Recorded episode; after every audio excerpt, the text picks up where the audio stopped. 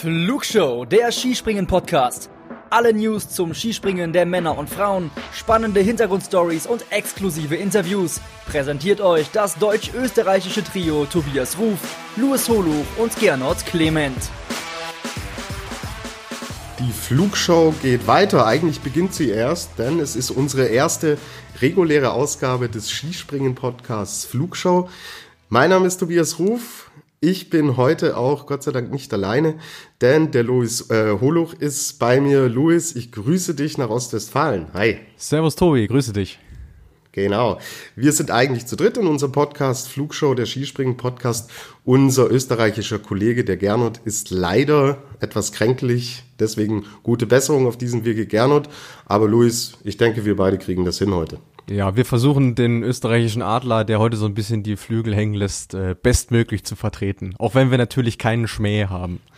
Ja, wir geben unser Bestes, wie immer, und freuen uns natürlich, dass ihr zuhört in unserer ersten wirklich regulären Ausgabe unseres neuen Podcasts. Wenn ihr wissen wollt, was hinter dem Projekt steckt, wer wir beide sind, welche Ziele wir mit diesem Podcast verfolgen, hört gerne rein in unsere Pilotfolge. Die haben wir vor kurzem veröffentlicht und heute wollen wir jetzt aber wirklich auch dann schon in die Tiefe reingehen. Ja, Luis, erzähl uns doch kurz, was machen wir heute? Wir haben ein gutes Programm, glaube ich. Äh, das würde ich mal sagen. Ja, wir schauen uns jetzt, nachdem die Kalender offiziell bestätigt wurden, mal so an, ja, was erwartet uns denn jetzt eigentlich äh, im kommenden Winter, auf den wir ja alle schon sehnsüchtig warten und hinfiebern und äh, stellen uns vor allem die Frage, ja, was macht denn eigentlich das Coronavirus mit unserer geliebten Sportart? Ganz genau. Wir sehen es ja an wirklich vielen Stellen, in sehr vielen Sportarten, vor allen Dingen auch im Wintersport, dass Corona doch sich stark bemerkbar macht, was Kalenderplanungen angeht, was die ganzen Abläufe angeht. Luis, du hast die Frage schon selbst gestellt und ja, du darfst sie jetzt auch beantworten. Kurz und knapp, was macht Corona mit dem Skispringen-Kalender der Herren? Also das vielleicht vorneweg. Wir reden heute über den Kalender der Herren. Wir reden dann natürlich auch explizit über den Kalender der Damen, aber da die Damen später anfangen in der Saison, das sind knapp zwei Wochen, die sie später starten, wird es eine ausführliche Vorschau geben. Deswegen heute über die Herren sprechen. Und Luis, jetzt nochmal zur Frage, was macht Corona mit dem Kalender für die neue Saison? Ja, ich finde erstaunlich wenig, weil wenn man sich mal vergleicht oder vergleichend anschaut, äh, den Entwurf, den wir im Mai diskutiert haben und äh, jetzt den endgültigen Kalender mal sieht, da sind kaum Änderungen drin. Also die FIS bleibt tatsächlich bei ihrem Plan A, so wie es im Grunde genommen auch schon im Sommer Grand Prix der Fall war. Jetzt müssen wir natürlich nur hoffen, äh, dass der ja, oder das Endresultat nicht ganz so äh, zersetzt aussieht, wie das im Sommer Grand Prix der Fall war, denn äh, da haben wir sowohl bei den Herren als auch bei den Damen ja nur eine Station sehen dürfen. Ganz genau. Ähm, ja, ich habe den Kalender natürlich auch gesehen und habe ihn vor mir liegen. Und ich war ehrlich gesagt überrascht, weil wir sehen es in anderen Sportarten. Ich selbst bin ja bei Chiemgau 24 für Biathlon, Skispringen und Skialpin verantwortlich. Und gerade im Biathlon passiert wirklich das, dass Standorte zusammengelegt werden. Also dass die Internationale Biathlon Union sagt, unser wichtigstes Ziel ist natürlich die Sicherheit und die Gesundheit der Athleten und wir versuchen die auch dadurch zu gewährleisten, dass wir Reisen minimieren. Das heißt, aktuelles Beispiel, wir nehmen, zeichnen jetzt heute am Montag auf und vor einer knappen Stunde ist die Entscheidung gefallen, dass die ursprünglich für äh, Ruhpolding und Oberhof angesetzten zwei deutschen Weltcups beide in Oberhof stattfinden und Ruhpolding aus dem Kalender rausfliegt. Jetzt ist es im Skispringen aber so, und du hast es mir auch im Vorgespräch gesagt, diese Entwicklung sehen wir nicht, dass Events zusammengelegt werden. Nee, gar nicht. Und äh, ich finde das in zweierlei Hinsicht äh, verwunderlich. Natürlich einmal aufgrund der äh, Corona-Pandemie, die sich ja nicht wegdiskutieren lässt und die, wie du schon richtig sagtest, ja im Grunde auf jeden Sport und auf unseren Alltag ja schon großen Einfluss hat. Ähm, andererseits aber auch vor dem Hintergrund, dass es vor nicht allzu ferner Zeit die Vision gab, dass äh, Damen und Herren ähm, eben deutlich mehr Standorte gemeinsam absolvieren, als sie das bislang tun. Und der Wettkampfkalender, also würde man jetzt einem äh, erklären, der das Jahr 2020 nicht mitbekommen hat, äh, der würde wahrscheinlich denken, okay, ist doch alles wie immer. Aber die Umstände sind andere und der Kalender salopp gesagt, ist es halt nicht. Der ist es nicht. Bevor wir jetzt detailliert auf den Kalender eingehen, gibt es dennoch wirklich auch Einschränkungen, Vorgaben und Veränderungen, die auf diesen ganzen Tross zukommen werden. Welche Regelungen haben wir denn zum Beispiel bezüglich Quarantäne, Einreise, Ausreise? Was kommt da auf das, den, äh, auf, ich sage immer Tourneetross, auf den, auf den Skisprung-Zirkus im Endeffekt zu? Ich habe ein bisschen den Eindruck, so ganz genau wissen sie das selber auch nicht. Ähm, aber es mhm. gibt zumindest erstmal eine zentrale Regel, die von der FIS vorgegeben worden ist und die bedeutet, dass mindestens sieben der Top Ten Nationen ohne Quarantänezwang ins Veranstalterland einreisen müssen, damit ein Wettkampf eben stattfinden kann. Also sprich, es geht eben nicht, äh, wie wir es jetzt im Sommer hatten, äh, dass beispielsweise es gab da die Vision, dass man ja noch Wettkämpfe in Norwegen austragen könnte. Äh, da wäre dann aber die Einreise zwingend mit einer Quarantäne in Verbindung gebracht worden. Das gibt's jetzt oder darf es für den Winter eben nicht geben, einfach um auch zu vermeiden, äh, dass Springer dann möglicherweise den Weltcup am nächsten Wochenende eben verpassten. Also das wäre dann der Worst Case. So, und diese Regelung wird dann eben 30 Tage vor dem Team Captains Meeting, was es ja immer im Vorlauf von so einem Weltcup-Wochenende gibt, äh, geprüft.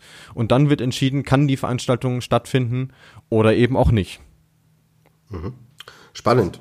Ich kann mir vorstellen, dass wir da im Laufe des Winters vielleicht auch noch kurzfristige Änderungen, Absagen, Verlegungen sehen können, sehen werden.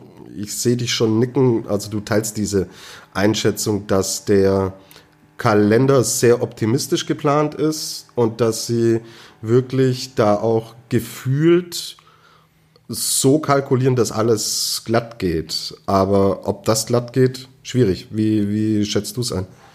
Ja, vor allem muss man ja auch bedenken, es ist ja für einen Veranstalter ein ungleich höherer Organisationsaufwand. Er hat zum einen die Nachteile, dass er eben kaum verlässlich mit Zuschauern planen kann, was ja im Grunde genommen seine einzige Einnahmequelle ist.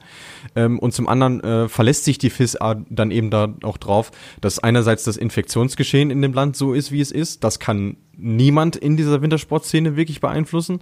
Ähm, und zum anderen äh, verlässt er sich dann aber darauf, dass äh, das vor Ort äh, so funktioniert, wie sie sich eben denken, mit Hygienekonzepten und allem drum und dran. Also für mich, ich will jetzt nicht zu hart klingen, aber äh, für mich werden die Veranstalter da so ein bisschen alleine gelassen. Also die müssen halt ihre Hausaufgaben machen und die verlässt, FIS verlässt sich eben drauf, äh, dass die auch so gemacht werden. Ähm, aber man darf auch nicht vergessen, dass mit Ausnahme genau eines Veranstalters ja niemand mit einer Erfahrung hat, wie so ein Wettkampf unter diesen oder so eine Veranstaltung unter diesen Vorzeichen zu organisieren ist. Und äh, also das finde ich schon ein sehr gewagtes Experiment. Das ist es in der Tat. Und dann würde ich sagen, gehen wir doch rein in den Kalender und schauen uns an, wie wir am Anfang in diese Saison reinstarten werden. Und das Thema Zuschauer wird gleich am Anfang wirklich ja, mitten im Fokus stehen, weil im polnischen Whistler war immer die Hölle los. Wir wissen Stand heute noch nicht, ob mit oder ohne Zuschauer oder nur einer begrenzten Anzahl an Zuschauern.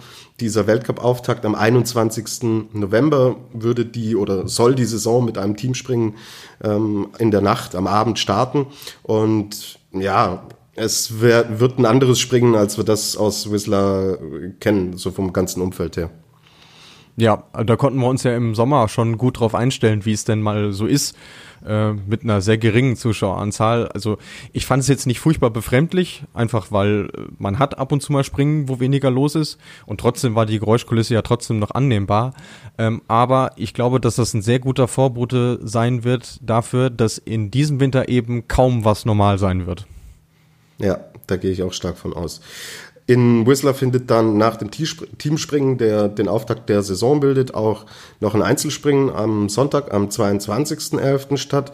Und dann geht es weiter nach Ruka in Finnland. Und Luis, da gibt's schon eine Entscheidung, was das Thema Zuschauer angeht. Ja, das Organisationskomitee hat jetzt schon frühzeitig bekannt gegeben, dass eben dort keine Zuschauer zugelassen werden. Der ein oder andere Spötter meint jetzt schon, ja gut, wo ist da der Unterschied zu sonst? ist nicht ganz unangebracht, äh, muss man an der Stelle auch mal faires halber sagen. Aber ja, ähm, das ist ja sogar nochmal ein Event, das ist ja das Nordic Opening. Das heißt, es sind ja nicht nur die Skispringer vor Ort, sondern eben auch die nordischen Kombinierer und die Skilangläuferinnen und Langläufer, die ja in einem Tross zusammenreisen. Das heißt, eine dementsprechend große Menschenanzahl schon mal per se vor Ort. Ähm, und da wollte man dann eben kein Risiko eingehen. Und genau das ist so ein Punkt, was du auch eingangs gesagt hast. Es ist schon ein bisschen sehr optimistisch geplant, weil wenn du genau dieses Nordic Opening so wichtig das natürlich auch ist und so äh, cool das in der Außendarstellung auch ist. Aber wenn ich wirklich an diesem einen Veranstaltungsort und äh, Ruka, ich war selbst nie dort, aber ich kann mir jetzt auch nicht vorstellen, dass die unendlich viele Kapazitäten, was die Unterbringung der Athleten, der Betreuer, der, der ganzen Presse, des ganzen Staffs haben, dass ja. man da sagt, ja gut, wir können das im Endeffekt in drei Sportarten so bewältigen und stemmen. Nee, also das haut allein schon deshalb nicht hin, weil der Ort tatsächlich ein sehr, sehr kleiner ist. Ähm, die Hotels, die es dort gibt, kann man an einer Hand abzählen oder die Quartiere besser gesagt. Und dann hast du ja auch das Problem, wie willst du diese Bubbles, äh, wie man es ja jetzt so schön nennt, in diesem Corona äh, Denglisch, äh, wie willst du die auseinanderhalten? Ist ja auch schwierig, wenn Sportler vor Ort äh, die gemeinsamen Anlagen äh, benutzen. Also die, die Kombinierer treffen zwangsläufig auf beide Bubbles, weil sie eben auf beiden Anlagen unterwegs sind und die Langläufer haben auch zwangsläufig mit den Kombis zu tun und die Skispringer rum auch wieder mit den Kombis. Also das ist schon, das wird, wird sehr interessant. Absolut.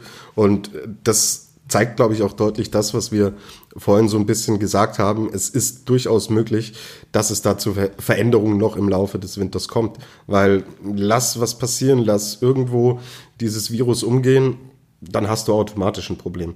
Aber gut, wir nehmen den Kalender, wie er uns jetzt so vorliegt, jetzt natürlich als Ausgangsbasis für unsere Diskussion heute, weil zu viel spekulieren macht keinen Sinn. Wir werden dann sehen, was passiert und Dafür gibt's ja jetzt Gott sei Dank auch einen deutschsprachigen Podcast, in dem man alles, was sich dann so entwickeln wird, in den nächsten Wochen und Monaten auch dezidiert besprechen kann. Gut, gesetzt den Fall, Luis, dass das Nordic Opening gut geht in Ruka, geht's dann weiter eine Woche später. Wir sind jetzt Anfang Dezember, am 5. und am 6. im russischen Nizhny Tagil. Da haben wir zwei Einzelspringen von der Großschanze und dann steht schon das erste Saisonhighlight an. Ja, jetzt äh, müssten wir eigentlich den Einspieler vom letzten Mal bringen, wo der Gernot oh. schon angefangen hat zu singen. Äh, denn es geht ins wunderschöne Planitza zur nachgeholten Skiflug-WM dann hoffentlich. Äh, das ist ein Event, ja, auf das wir jetzt äh, noch mal ein halbes Jahr länger hätten warten müssen, aber es leitet dann ja im Grunde genommen den Reigen der Saison-Highlights ein, weil das wird die erste Kracher-Veranstaltung, muss man tatsächlich sagen.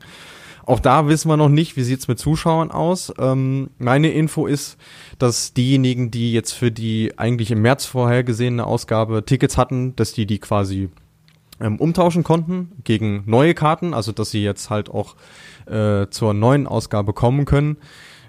Ist dann halt die Frage, ob das dann auch Zuschauer betrifft, die äh, aus dem Ausland kommen, denn äh, wer jemals dort war, weiß, da treffen sich wirklich tatsächlich Leute aus aller Herren Länder. Und äh, es würde schon was fehlen, wenn es nicht so wäre, aber das wird man dann abwarten müssen. Wird man abwarten müssen. Und dieses Thema wird uns jetzt auch die gesamte Sendung über begleiten, dass zu vielen Highlights es von den Zuschauern her nicht so sein wird, wie es einmal war und wie wir es kennen und wie wir es natürlich auch, alle auch lieben. Aber gut, dazu kommen wir später. Wir haben, wie gesagt, dann am 11. und 12. Dezember sind die vier Einzelwertungen für die Skiflug-WM. Wir wissen ja, bei der Skiflug-WM wird der Weltmeister in vier Wettkampfsprüngen ermittelt. Und am Sonntag, den 13.12., ist dann das Skifliegen im Team und dann wissen wir schon, wer hat denn in dieser Saison den ersten großen Titel abgeräumt. Und ja, es ist eines von vielen Highlights, wir haben es angesprochen. Denn, ja, dann kommt Engelberg, das so ein bisschen der, der Sandwich ist, ja, zwischen den zwei großen Highlights, die wir äh, gerade auch zum, zum Saisonbeginn schon haben. Also es geht dann eine Woche nach der Skiflug-WM nach Engelberg, was ja schon traditionell so ein bisschen das letzte Springen, der letzte Härtetest vor der Vierschanzentournee auch ist. 19. und 20. Dezember ist da jeweils ein Springen von der Großschanze angesetzt. Ja, dann wird Weihnachten gefeiert und Luis, dann Highlight Nummer zwei ja, unsere heißgeliebte Tournee ähm, ist ja auch schon in der Pilotfolge in den höchsten Tönen äh, gelobt worden, kann, äh, natürlich auch völlig zu Recht. Aber auch da, äh, liebe Leute, wir müssen uns dran gewöhnen, es wird nicht so sein, wie wir es kennen. Wir haben äh, schon die Info äh, erhalten, dass in Oberstdorf nur 2500 der, ich glaube mittlerweile sind es ja über 25.000 Plätze äh, besetzt werden dürfen. Und äh, die Karten gingen tatsächlich auch weg wie warme Semmeln. Innerhalb von 15 Minuten war das Ding ausverkauft. Wahnsinn. Mhm. Und dann werden wir mal schauen, ähm, ja, wie sich, wie die anderen Veranstalter das, äh, das angehen. Und ein anderes Problem haben wir ja im Vorgespräch noch aufgedeckt. Und zwar, dass Oberstdorf als einzige der vier Tourneestationen fest installierte Sitzplätze tatsächlich hat. Das gibt's in Garmisch-Partenkirchen nicht, das gibt's in Innsbruck nicht und das gibt's in Bischofshofen nicht. Und da dürfen wir dann auch gespannt sein, ob die Veranstalter vielleicht noch kurzfristig umplanen müssen, was das angeht. Absolut. Und wahrscheinlich konnte Oberstdorf im Endeffekt da auch vorpreschen und sagen, wir starten schon einen Ticketverkauf, weil sich's im Endeffekt, wir kennen es aus Fußballstadien zum Beispiel, mit dem nötigen Abstand, den man einhalten soll, dann auch natürlich leichter organisieren lässt, wenn man diese vorinstallierte Sitzplätze hat. Und ein Punkt natürlich auch, warum Oberstdorf da in die Offensive geht und unbedingt natürlich mit Zuschauern testen will, ist, dass wir dann im äh, Ende Februar, Anfang März die nordische Ski-WM in Oberstdorf haben. Zu der kommen wir später noch. Ähm, es gibt jetzt, was das Thema Zuschauer angeht, die ersten belastbaren Zahlen, die wir aus Oberstdorf kennen. Es geht aber auch um das Ganze drumherum. Und mir ist da natürlich sofort ins Auge gestochen. In Oberstdorf wurden traditionell um die 7000 Akkreditierungen ausgestellt. Für Springer, für Betreuer, für den ganzen Staff, der mit dabei ist, für Journalisten, auch für Sponsoren und so weiter und so fort. Und diese 7000 wurden auf 1500 Akkreditierungen runtergezogen. Und da merkt man, an welcher Stelle man wirklich versucht, dieses ganze Umfeld im Endeffekt so zu verkleinern und zu verringern, dass ja einfach diese Anzahl an Menschen so gering wie möglich gehalten wird. Und ich selber war bei der Tournee letztes Jahr als Journalist auch mit dabei. Und wenn ich dran denke, an den Presseraum in Oberstdorf, direkt in der Schanzenanlage, mhm. boah, wie eng der ist. Es ist schwer zu durchlüften. Es gibt da wirklich sehr begrenzte Kapazitäten das sieht zum Beispiel in Innsbruck oder in Bischofshofen, könnte ich es mir schon eher vorstellen, weil da einfach die Räume größer sind. Aber direkt an der Schanze in Oberstdorf ist es, glaube ich, wahnsinnig schwierig, da Journalisten auch entsprechend adäquat unterzubringen. Was natürlich alle Standorte jetzt als ich, ja, als zusätzliche Kapazität haben, ist, dass du überall bei der Tournee vor allen Dingen deine VIP-Zelte hast, dass du riesige Bereiche hast, wo die Verbände die Sponsoren einladen und dass da eventuell Kapazitäten für Journalisten frei werden könnten.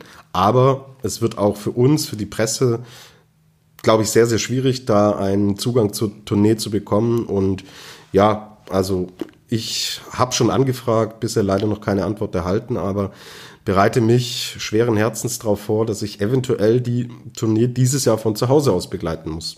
Wie beurteilst du das Ganze, Luis, was das erweiterte Umfeld der Teams und Springer angeht? Mm, also ich gebe dir in, zur Hälfte, sagen wir mal, recht. Ich glaube auch, dass es für uns, äh, insbesondere, sagen wir mal, nicht systemrelevanten äh, Medien, extrem schwierig wird, äh, Plätze vor Ort zu bekommen, einfach aufgrund der Beschränkungen.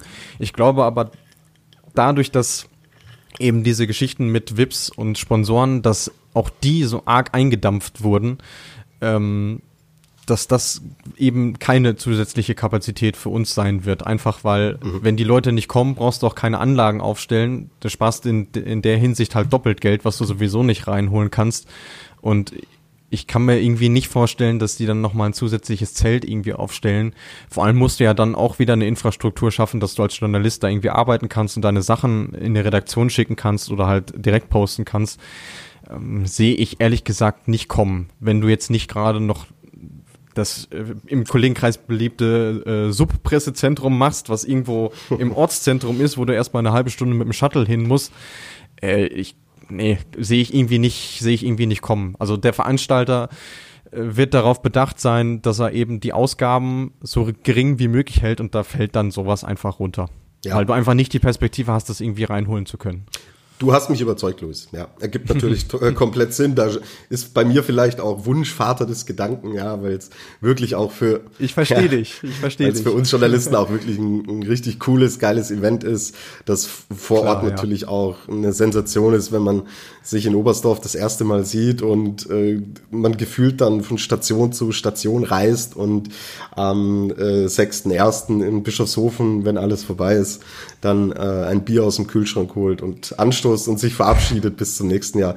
Also ja, ist ein tolles Event, aber wird, glaube ich, schwierig. Du hast es schon recht. Vor allen Dingen für uns jetzt. Du arbeitest ja für skispringen.com und ich für chiemgau24.de, was halt klassische Online-Medien sind ist es dadurch ja. umso schwieriger, weil natürlich die TV-Stationen, die die Tournee übertragen, ein Vorgriffsrecht haben, was ich auch total verstehe. Also da überhaupt kein Groll meinerseits, sondern die Tournee muss natürlich in die Wohnzimmer transportiert werden.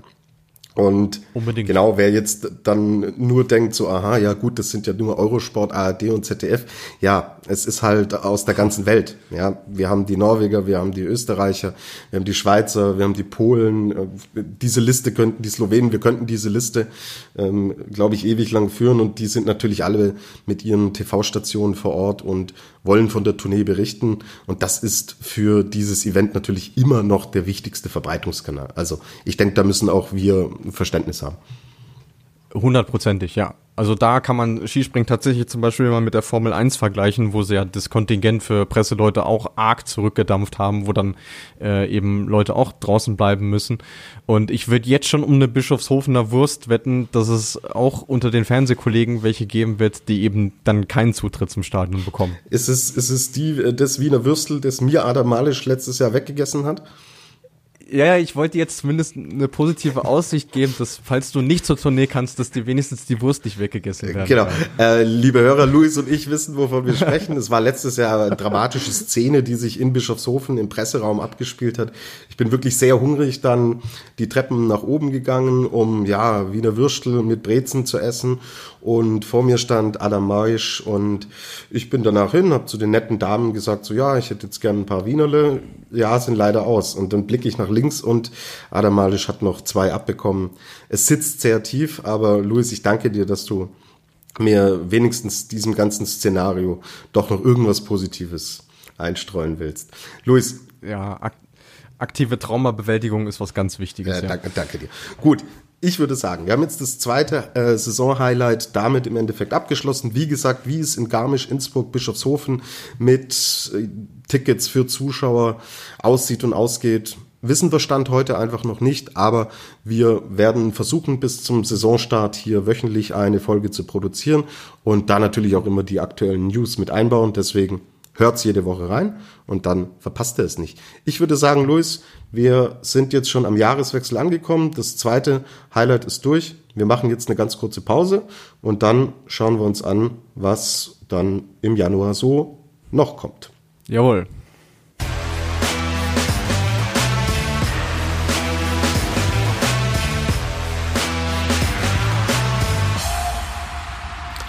So, mein lieber Luis, wir sind im neuen Jahr angekommen. Die Tournee liegt hinter uns. Und wenn bis dahin hoffentlich alles gut gegangen ist, geht es in Deutschland auch schon weiter. Es steht am 9. und 10. Januar steht in Titisee Neustadt ein Weltcup auf dem Programm.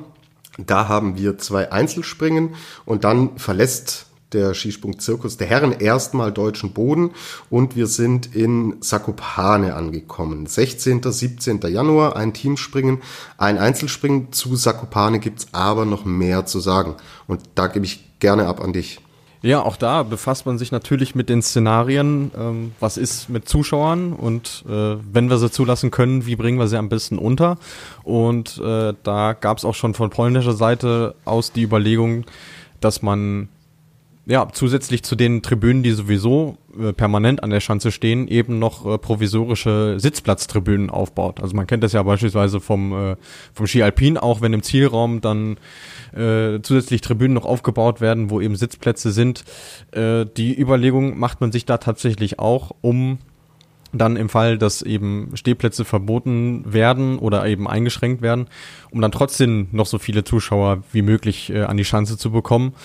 Ähm, aber auch da werden wir uns wahrscheinlich schon ziemlich sicher von äh, den 50.000, die man dann gerne mal an so einem äh, Sprungtag in Zakopane eben sieht, dieses frenetische, einzigartige Publikum, äh, von denen müssen wir uns dann vermutlich zumindest für diese Saison verabschieden. Ja, ich denke, das ist wirklich utopisch, dass wir so eine Anzahl an Zuschauern sehen werden. Zakopane hätte auch Austragungsort für die äh, Jugend-WM sein sollen, die Junioren-WM. Ist leider abgesagt. Du bist sehr tief drin in dem Thema, hast ja im letzten Jahr auch kommentieren dürfen für die oder in der letzten Saison. Ähm, wie ist denn da der Stand? Ja, also das Veranstaltungskomitee hat ja ziemlich genau vor einer Woche gesagt, ähm, ja, mit uns wird's leider nix. Ähm, das hat vor allem damit zu tun, dass es in Polen äh, ja so eine Art Pandemiegesetz gibt, äh, das besagt, dass äh, bei solchen Sportarten oder Sportveranstaltungen eben maximal 250 Leute teilnehmen. Und äh, wir hatten jetzt äh, dieses Jahr in Oberwiesenthal bei der JWM 700 also leicht drüber. Und äh, der polnische Veranstalter hat jetzt mit 8 bis 900 äh, gerechnet und das äh, hätte schlicht und ergreifend einfach nicht hingehauen. Zumal da auch wieder das Problem ist, dass eben diese Bubbles aufeinandertreffen. Also ja, letzten Endes ist für die die Mühe, ja, ich will nicht sagen umsonst gewesen, auch weil sie den Schanzenkomplex renoviert haben, aber zumindest äh, nächstes Jahr wird es erstmal nix. Äh, sie haben dann gesagt, ja, okay, wir möchten das dann gerne 2022 machen, in der Hoffnung, dass dann die Gesamtsituation besser ist. Ja, und jetzt steht die FIS eben ohne Veranstalter da. Man erhofft sich noch einen zu finden. Ähm, in der Periode zwischen dem 31. Januar und dem 7. Februar soll das Ganze dann stattfinden. Aber ob das realistisch ist, ich meine, der Veranstalter hat ein ungeheures Risiko dann und äh, im schlimmsten Fall eben keine Chance, das irgendwie wieder reinzuholen. Ich befürchte fast, dass dann dieses Saisonhighlight für diese jungen Sportler äh, ja dann leider in der kommenden Saison nicht stattfinden kann. Das ist momentan zumindest die Tendenz. Es bleibt die Hoffnung, dass man vielleicht genau aus diesem ersten Saisonabschnitt so viel Learnings zieht und so positive Erfahrungen macht. Man weiß natürlich auch nicht, wie sich ein Infektionsgeschehen dann entwickelt wird. Tendenz natürlich im Winter ist es immer schwieriger als in den zurückliegenden Wochen und Monaten. Deswegen, wir behalten es im Auge und ja, Ihr verpasst es nicht bei uns, wenn es da eine Entscheidung gibt und drücken die Daumen, weil für junge Sportler sowas natürlich immer ein tolles Event ist und ja, wir werden sehen, wie sich da weiterentwickelt. Nach Sakopane geht's am 23. und 24. Januar in Finnland weiter und du hast mir im Vorgespräch gesagt, das ist ein sehr ungewöhnlich früher Zeitpunkt, um in Lahti Skispringen zu veranstalten. Ja, ich meine, wer den finnischen Winter kennt, der weiß, dass er lang ist. Äh, dementsprechend äh, wurde das in den letzten Jahren auch gerne genutzt. Und dann wurde ja zumeist Ende Februar oder Anfang März eben gesprungen.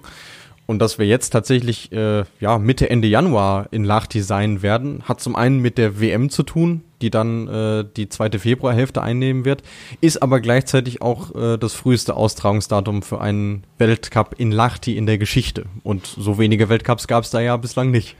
Das ist richtig.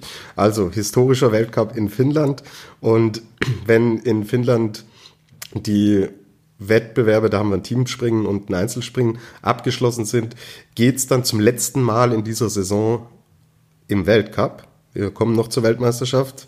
Im Weltcup geht's zum letzten Mal auf deutschen Boden. Willingen 5 steht an. 29., 30., 31. Januar. Auch dort werden wir wahrscheinlich ein verändertes Bild sehen. Willingen, Volksfeststimmung, wir alle kennen es wirklich ähm, extrem gut besucht und extrem leidenschaftlich, auch von den Veranstaltern geführt und getragen. Aber auch dort, denke ich, wird sich ein verändertes Bild abzeichnen. So, nach Willingen ist nur eine Woche Pause, aber dann steht eine wirklich große Reise an. Wo gehen wir denn dann hin, Luis? Ja, dann haben wir das erste Februarwochenende, was auch gleichzeitig der Beginn der dritten Periode ist. Und da geht's für die Herren dann, äh, ja, nach Sapporo in die Olympiastadt von 72. Äh, die berühmt-berüchtigten Nachtspringen, wo es dann für uns Europäer heißt, entweder durchmachen oder früher aufstehen. ähm, aber da müssen wir der FIS tatsächlich mal ein Lob aussprechen für ihre Kalenderplanung. Es wird zumindest äh, mit einer sinnvolleren weiteren Station gekoppelt, denn äh, in der Woche danach gibt's dann die Olympia-Generalprobe in äh, Beijing Ähm, ich erspare euch mal dass die Aussprache des äh, eigentlichen Veranstaltungsorts. Dann einigen wir uns auf Beijing. Äh, ja, wo dann zum ersten Mal nicht nur auf chinesischem Boden ein Weltcup ausgetragen wird, äh, sondern zum ersten Mal auch auf dieser futuristischen äh, Olympiaanlage, die dann 2022 äh, hoffentlich zum Einsatz kommen wird. Und äh, das ist, glaube ich, ein Wochenende, worauf wir alle sehr gespannt sind, weil keiner weiß, was uns erwartet. Äh, zum einen, was die Gegebenheiten vor Ort angeht, zum anderen aber natürlich auch, ja, wer nimmt da überhaupt teil und wer nutzt die Gelegenheit. Äh, FIS-Renndirektor Sandro Pertile malte dann die romantische Vorstellung, äh, dass man das ja noch irgendwie sinnvoll mit ein paar Trainingstagen irgendwie verknüpfen könnte. Aber ob das in so einer anstrengenden Saison zielführend ist, äh, das wage ich an der Stelle mal zu bezweifeln. Gut, auf der anderen Seite muss man natürlich sagen, wenn es bis, wenn man erstmal so weit gekommen ist im gesamten Weltcup geschehen und man im letzten Jahr auch gesehen hat, ich rechne in diesem Jahr auch wieder damit, dass es im Kampf um den Gesamtweltcup sehr eng zugehen könnte. Es sind vier Springen, die dort stattfinden. Also wir haben in Sapporo zwei Einzelspringen und wir haben in Peking zwei Einzelspringen. Das heißt, das sind natürlich viele, viele Punkte zu holen. Und eine Olympiageneralprobe, boah, also Olympische Spiele sind so ein Highlight und es geht ja da nicht nur darum, eine Schanze zu testen, sondern es geht auch für die Teams, die Betreuer und den ganzen Staff darum, dass man schon mal die Infrastruktur kennenlernt, dass man schon mal Unterkünfte, Reisewege und sowas genau ins Auge fasst. Also ich glaube, wenn es von den Ein-Ausreisebestimmungen, wenn es das Infektionsgeschehen zulässt, glaube ich, dass die Top-Nationen dort hinfahren werden. Was ich mir vorstellen kann, ist, dass der ein oder andere Springer vielleicht, der keine Rolle im Kampf um den Gesamtweltcup spielen wird, dass der vielleicht darauf verzichten wird. Aber mein Gefühl ist, wie gesagt, wenn es die Rahmenbedingungen hergeben, dass die dort hinfahren werden. Du schaust ein bisschen skeptisch.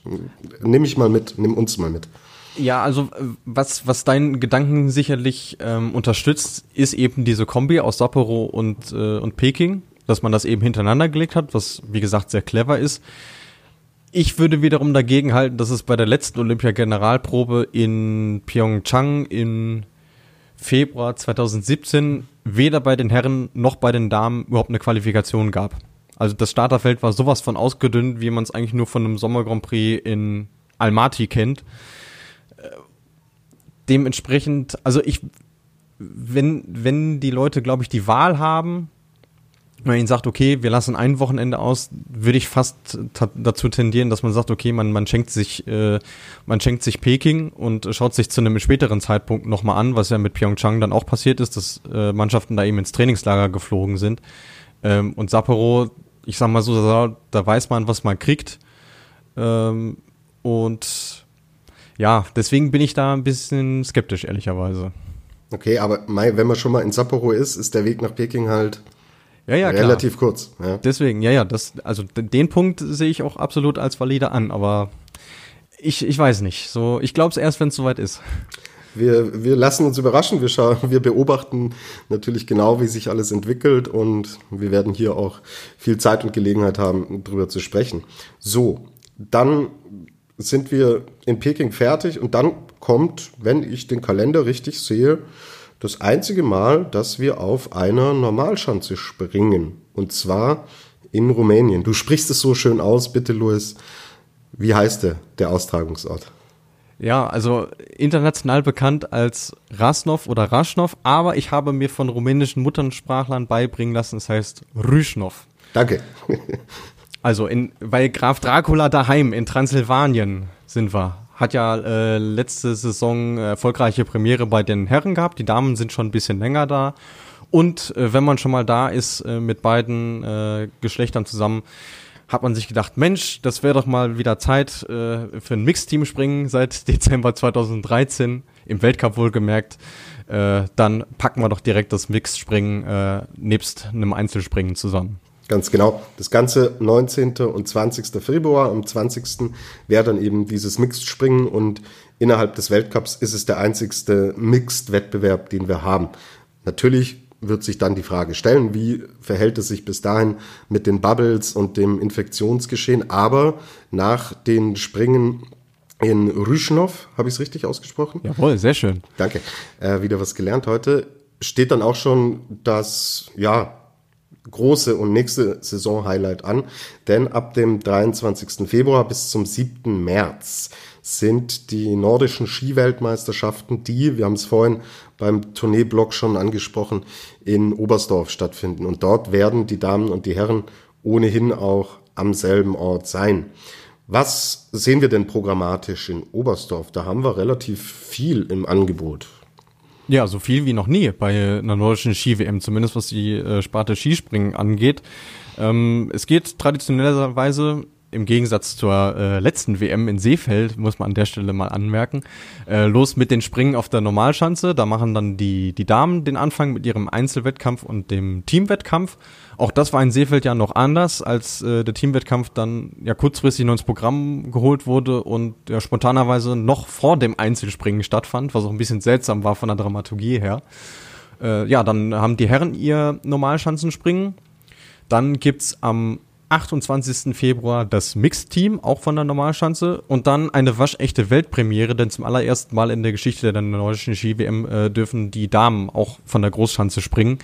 Äh, das war ein langer Kampf, muss man tatsächlich an der Stelle sagen. Noch im Weltcup oder beim Weltcup im Februar sah es nicht danach aus. Da haben alle gesagt, Mensch, wir springen hier auf der Großschanze, aber bei der WM nicht. Kann doch irgendwas nicht stimmen. Das hat der Veranstalter dann auch eingesehen. Und äh, ja, dann haben wir für die Herren auch nochmal äh, das Einzelspringen und das Teamspringen logischerweise noch zum krönenden Abschluss am 6. März. Ganz genau. Und wir hoffen, dass es dann auch gut geht, dass dort Zuschauer mit dabei sein können. Ähm, es ist gerade für die Oberstdorfer Sportler, ob es jetzt Karl Geiger ist, ob es eine Katharina Althaus ist, Johannes Ritschek. Also mit Johannes und mit Karl habe ich schon vor zwei oder drei Jahren über diese WM gesprochen und es ist einfach das Funkeln in den Augen und die sagen, hey, äh, wir sind hier geboren, aufgewachsen, wir leben hier und da dabei zu sein ist für uns natürlich das Allergrößte und ja, sie werden sofern sie gesund bleiben, was wir ihnen natürlich wünschen, dabei sein. Aber diese Atmosphäre dann nicht genießen zu können, ist natürlich extrem bitter, weil so eine WM wirklich was ganz Besonderes ist. Und wer in Oberstdorf war, ich habe es in der Pilotfolge auch erzählt, das ist schon eine ganz, ganz tolle und spezielle Atmosphäre. Aber gut, es sind Umstände, die ganz außergewöhnlich sind. Und das Allerwichtigste, und das steht über all dem, was wir hier diskutieren und sprechen, ist, dass diese Wettbewerbe stattfinden, weil wir auch im Wintersport nämlich diese Grundkonstellation haben, dass die Sponsoren, sei es, seien es die Sponsoren der nationalen Verbände oder die Sponsoren der Individualsportler, äh, Ihr habt es alle vor dem Auge, jeder hat einen anderen Helmsponsor oder vertritt sonstige Produkte und Firmen, die die Sportler unterstützen, ohne die im Endeffekt dieses äh, Profisportler-Dasein im Wintersport auch extrem schwierig werde. Die brauchen eine Plattform. Deswegen müssen die Veranstaltungen stattfinden, um, wie gesagt, einerseits Sponsorengelder zu akquirieren, um natürlich auch TV-Gelder zu akquirieren. Und erst dann kommt natürlich diese Sparte es geht um Zuschauereinnahmen. Und da ist es eher für die Veranstalter das Thema, dass man über Zuschauereinnahmen spricht. Und ja, da werden die, der internationale Verband und die nationalen Verbände den Veranstaltern auch entgegenkommen müssen, damit sie eben diese Springen und diese Veranstaltungen abhalten. Gut, Luis, kommen wir zurück zu unserem Kalender. Wenn die Weltmeisterschaft in Oberstdorf dann am 7. März beendet ist, geht's auch weiter zu einer Sprungserie, die es noch nicht so lange gibt, die auch diesen Status Highlight erreichen will. Die Springer, viele Springer, mit denen ich gesprochen habe, die mögen die Raw Air Tour ähm, in Norwegen auch sehr, sehr gerne. Aber ich habe so ein bisschen das Gefühl, in diesem vom Highlight ja nur so gespickten Kalender könnte die Raw Air Tour, die am 12. März in Oslo beginnen soll, ein bisschen untergehen. Wie ist dein Gefühl? Sehr ambivalent auch. Also ich, ich verstehe absolut deine Skepsis, aber auch da würde ich wieder mit Erfahrungswerten argumentieren, weil die gleiche Befürchtung hatten wir vorletzte Saison bei der WM in Seefeld auch. Ähm, und da entbrannte dann nochmal sowohl der Kampf um die Individualtrophäe als auch um den Gesamtweltcup. Und dementsprechend, obwohl das Programm natürlich bretthart ist, also es gibt nichts Härteres im Skisprungsport, äh, denke ich mal schon, äh, dass wir da definitiv die Creme de la Creme sehen werden. Vor allem die Springer, die zu dem Zeitpunkt ohnehin schon in Form sind, äh, die werden es erst hinterher merken, dass es dann doch an die Kraftreserven äh, gegangen ist. Und man muss ja dazu sagen, es gibt noch eine Woche Erholungspause oder fast eine Woche Erholungspause vor der Vierschanzentournee.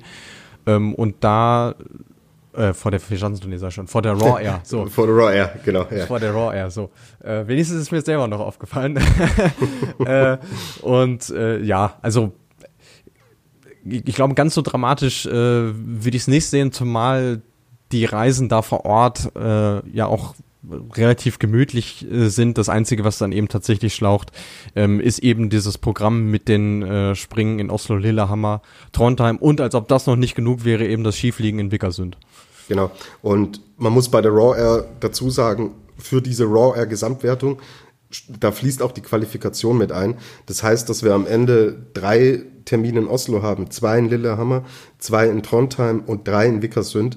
Das sind, wenn ich richtig durchzähle, zehn Termine zwischen dem 12. und dem 21. März.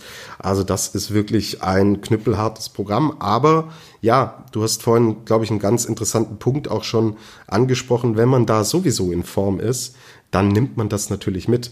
Einerseits, um in der Gesamtwertung da entsprechend sich weiter zu positionieren oder den Platz, den man hat, zu verteidigen. Und natürlich ist die Raw Air Tour auch finanziell eine relativ lukrative Geschichte, so dass die Skispringer da zum Saisonausklang nochmal ein bisschen Preisgeld abkaufen können. Ich will mal kurz auf dieses Thema Form ein bisschen eingehen. Ich habe mit Andy Wellinger ein längeres Interview geführt. Das ist jetzt so knapp zwei, drei Monate her und habe ihn natürlich auch nach dem Kalender gefragt und habe gefragt so, ey Andy, wie, wie ist es denn? Kann man als Skispringer gezielt auf ein Event hinarbeiten? Ja, dass man jetzt sagt, ähm, ich äh, baue meine Form im Endeffekt so auf, dass ich, ich will in diesem Jahr bei der Vierschanzentournee so gut wie möglich performen oder ich will eine Medaille holen bei der WM, kann ich als Skispringer meinen Trainingsplan so gestalten, dass ich zum Tag X auch entsprechend fit bin. Und der Andi Wellinger hat ganz klar gesagt, nein, ist nicht möglich.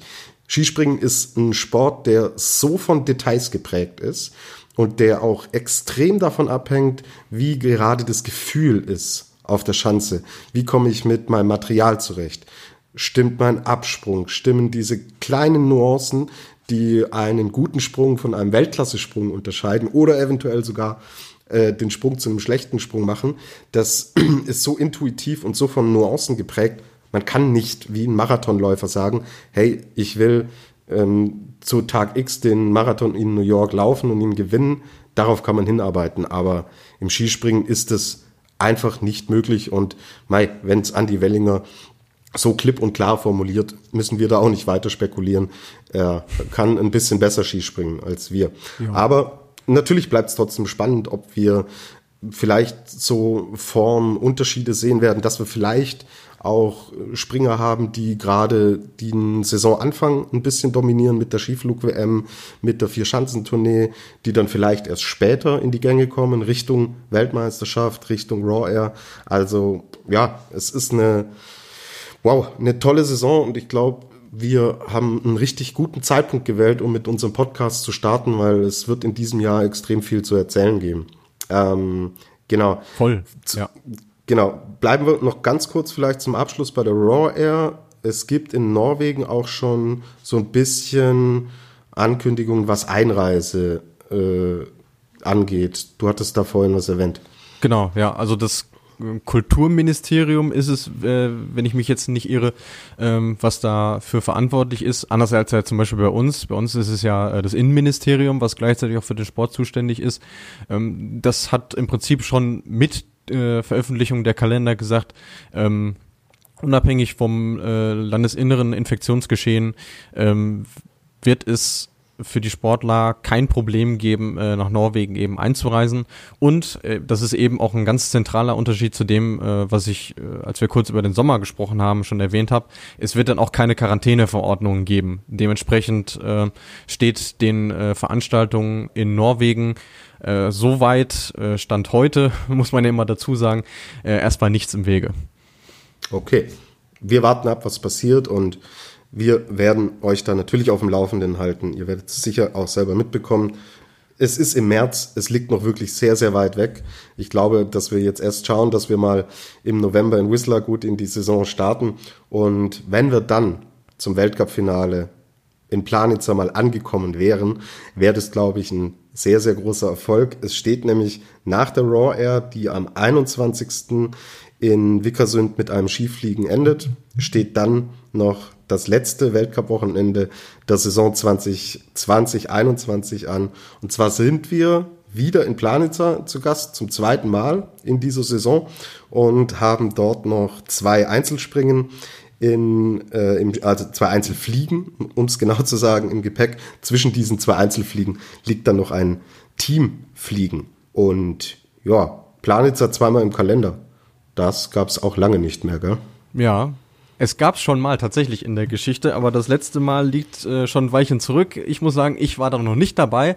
Das war nämlich in der Saison 93, 94. Äh, da haben wir dann im Dezember ein Springen sowohl von der Normal- als auch von der Großschanze gesehen und dann im März eben das Weltcup-Finale auf der Skiflugschanze, was auch eine sehr einzigartige Konstellation seinerzeit schon war und es wahrscheinlich auch für immer sein wird. Ähm, und ja, als wäre die Saison nicht schon historisch genug, kommt dieses kleine i-Tüpfelchen äh, noch dazu. Okay, dann sind wir gespannt und wir geben dem Gernot jetzt einen Auftrag mit, ja, der krankheitsbedingt heute leider nicht Teil unseres Podcasts sein kann. Ähm, er hat letztes Mal das Planitzer-Lied gesungen, so ganz zufrieden war ich noch nicht. Bis zur Skiflug-WM, da Mitte Dezember ist ein bisschen früh, aber das Planitzer-Lied muss wirklich sitzen bis zum Finale im März. Ist ja. das ein Auftrag für Gernot? Da, da verpflichten wir ihn jetzt mal zu, ja. Er weiß noch nichts von seinem Glück, aber er wird es natürlich erfahren, sobald er diese Folge hört. Weil auch dazu Unbedingt. wird er selbstverständlich verpflichtet.